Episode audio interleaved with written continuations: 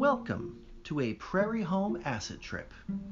I am your host, Joe Price, and I am begging with you, as though my very life itself is at stake, to please, please, for the love of God, he's got a gun on me, please, hold the acid.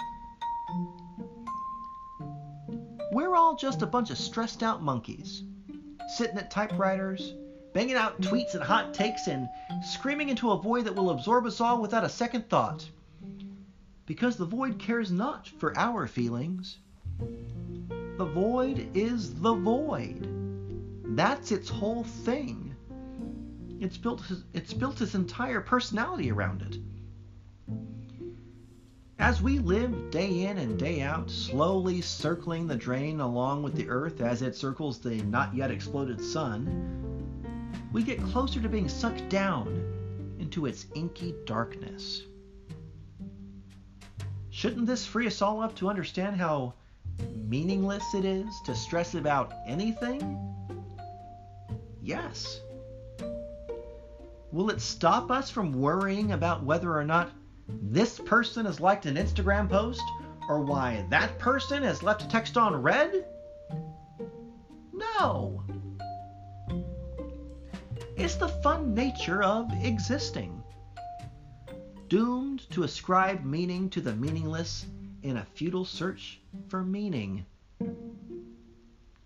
It's a snake eating itself on loop for 80 something years. Oof. We must imagine Sisyphus as happy. We must imagine Sisyphus as happy. On today's episode, let's all hop into this helicopter I've rented and take a tour of my developing existential crisis. It's currently 50 degrees with unlimited visibility barometric pressure appears to be holding steady at around uh, 30.03, so turbulence should be minimal. There are no parachutes on board because this is all a metaphor. The parachute has been inside of you this entire time. Real quick. Would the opposite of a helicopter be a heaven aerobator? Anybody? No, no, I don't. I don't think this works written or spoken, but uh, now it's something that exists. More proof, dear listener, of the absurdity of existence. Let's get on with the show.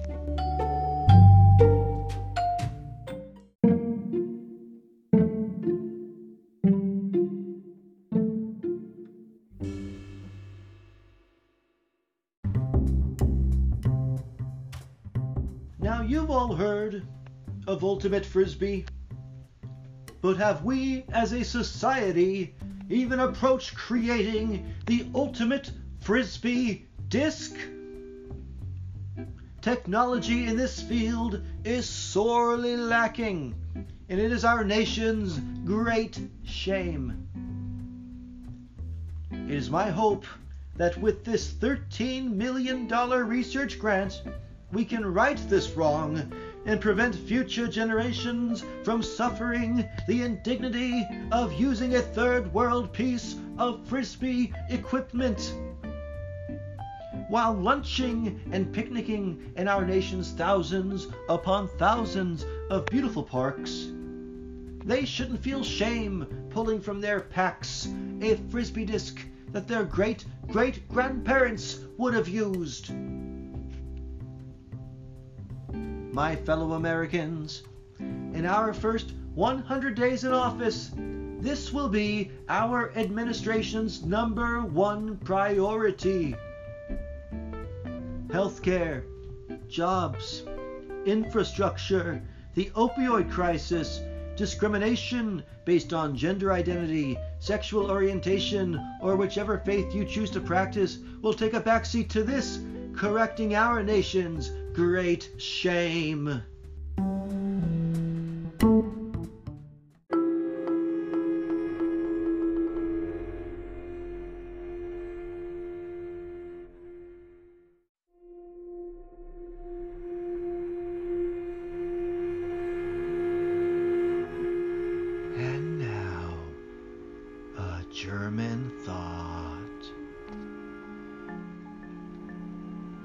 When I see the little kids playing the tug of war with the little dog in the park.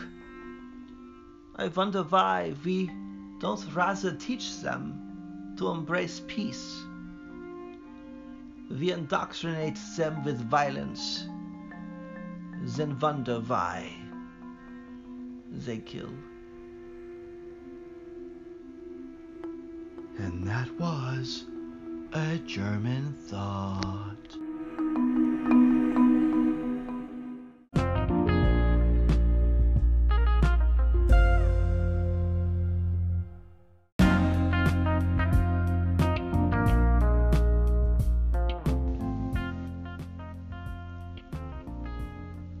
This episode of a Prairie Home Acid Trip is brought to you by Occam's Razor.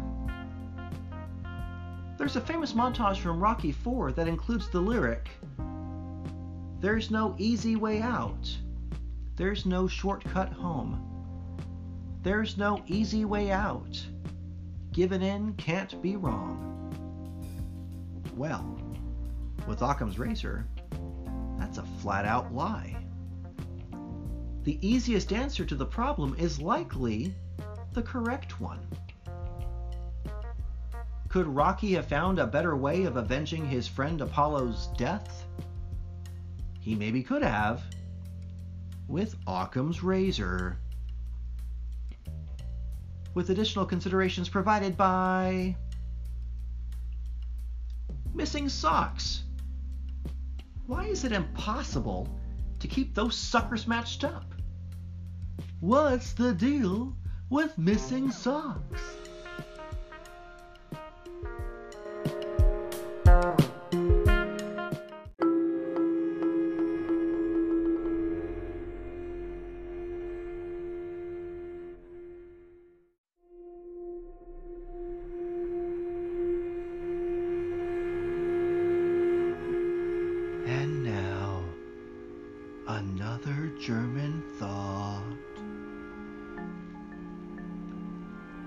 Whenever I get a coffee from Starbucks, it is burnt.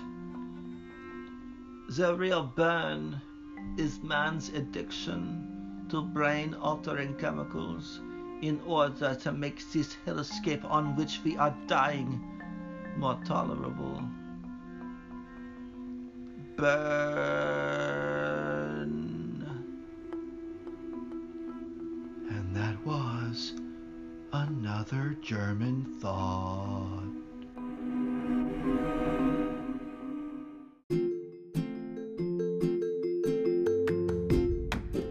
If life is empty, fill it up. Pour some coffee in your cup. Drink that bean juice, feeling good. A brand new day in the neighborhood. Coffee. Buy coffee.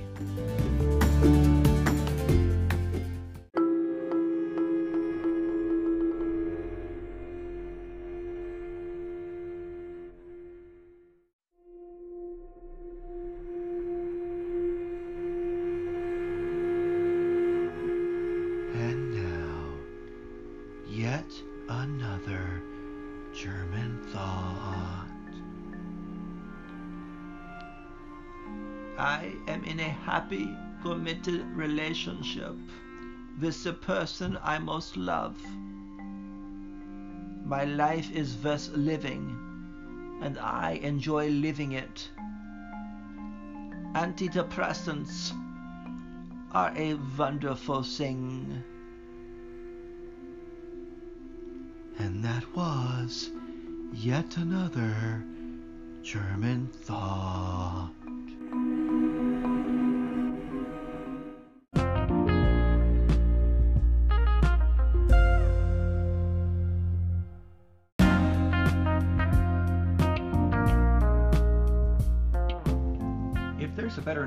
On which to end this episode on my burgeoning existential crisis, I don't know what it would be. Oh, wait. Perhaps a reading from the myth of Sisyphus. And here are trees, and I know their gnarled surface. Water, and I feel its taste. These scents of grass and stars at night, certain evenings when the heart relaxes. How shall I negate this world whose power and strength I feel? Yet all the knowledge on earth will give me nothing to assure me that this world is mine. You describe it to me and you teach me to classify it. You enumerate its laws, and in my thirst for knowledge, I admit that they are true. You take apart its mechanism, and my hope increases. At the final stage, you teach me that this wondrous and multicolored universe can be reduced to the atom, and that the atom itself can be reduced to the electron. All this is good, and I wait for you to continue.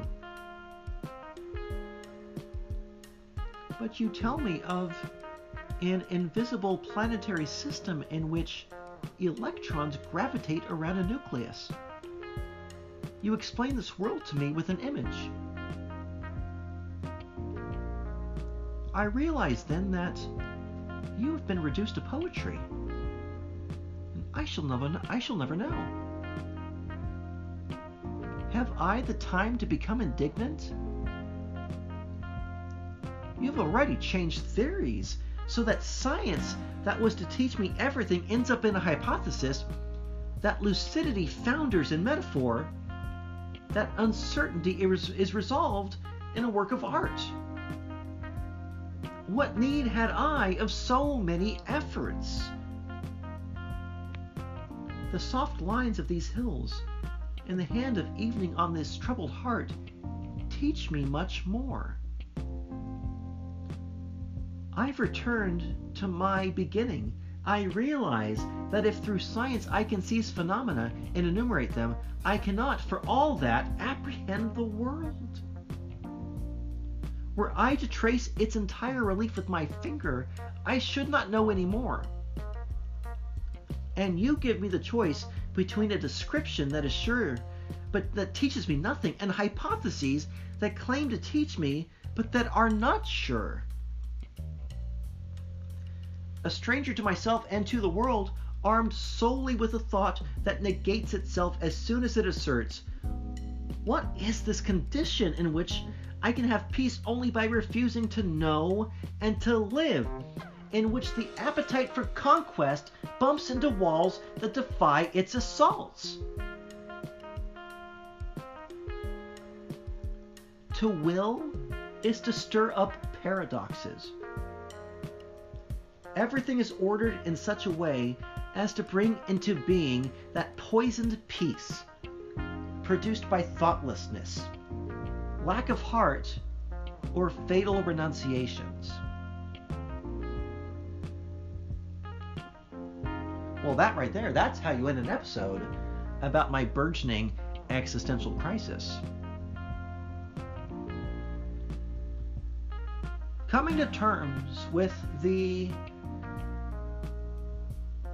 the emptiness that is existence. How the only meaning of life is what we ascribe to it. The, the only meaning is what we kind of put put into this thing. It's different for all of us. For some of us, the meaning that we that we give to existence, to the uh, the pushing up of the boulder each day, only to watch it fall back down to the bottom of this hill, knowing that we have to push it back up to the top, knowing the outcome again. Finding meaning in that, finding joy in that, is difficult, and it's not for everybody. And to those of us who reach a point where we don't see the joy in that anymore, we can't fault them for deciding that they've seen all that there is to see. It's time to stamp my ticket and head off to the next uh, the next realm, if indeed there is a next realm. At that point, uh, I can't imagine caring. All I know is that what's here, it ain't for me. I seen what I need to see. I'm good. We can't fault them for that because the repetition of existence without finding something, uh, some deeper meaning to the repetition, boy, it's heavy. And it's tough to fault anybody for deciding that it's not for them. That's kind of where I'm at right now. I'm fine, by the way. No worries here. I've got things to live for. I have found meaning, meaning uh, in in caring for my my precious kitty cat. Now, he's probably more self-reliant than I am, as he is a cat found from the streets. He's got the smarts that I don't got. But there's meaning. It's just a matter of finding what works for you. There's no one answer, there's no right answer. It's a, a sliding scale. Whatever works for you is right for you. As um, the only right time to come out of the closet is when you are ready, as that is the same time for every single person, their only right time is when you are ready. The only meaning for living is the meaning you give to living, which in itself is um, it's heavy and it's uh, uh, it feels uh, very uh, clinical, not clinical, uh, uh, like philosophical, which in itself feels glib, but it's true. The only meaning for living is the meaning you have for living. It's like it's it's it really is a snake that eats itself. There is no right answer. But I pray that you find an answer that works for you, dear listener. Ah. Yeah. As Forrest Gump would say, that's that's all I got to say about that.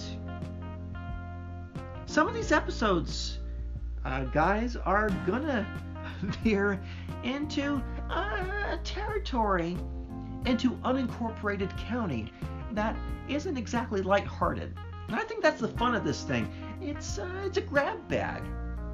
Some episodes you're going to get some Freddy Krueger impressions. Some episodes I'm going to be reading Albert Camus.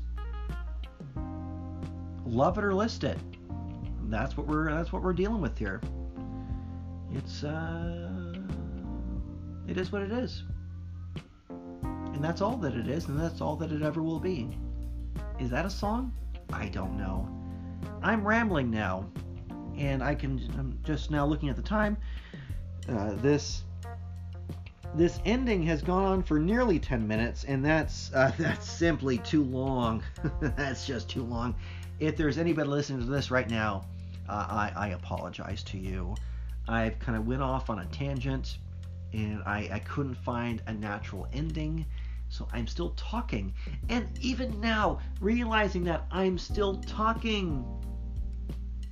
Hence, the intelligence, too, tells me in its way that this world is absurd. More from the myth of Sisyphus. Until next time, if there is a next time, goodbye.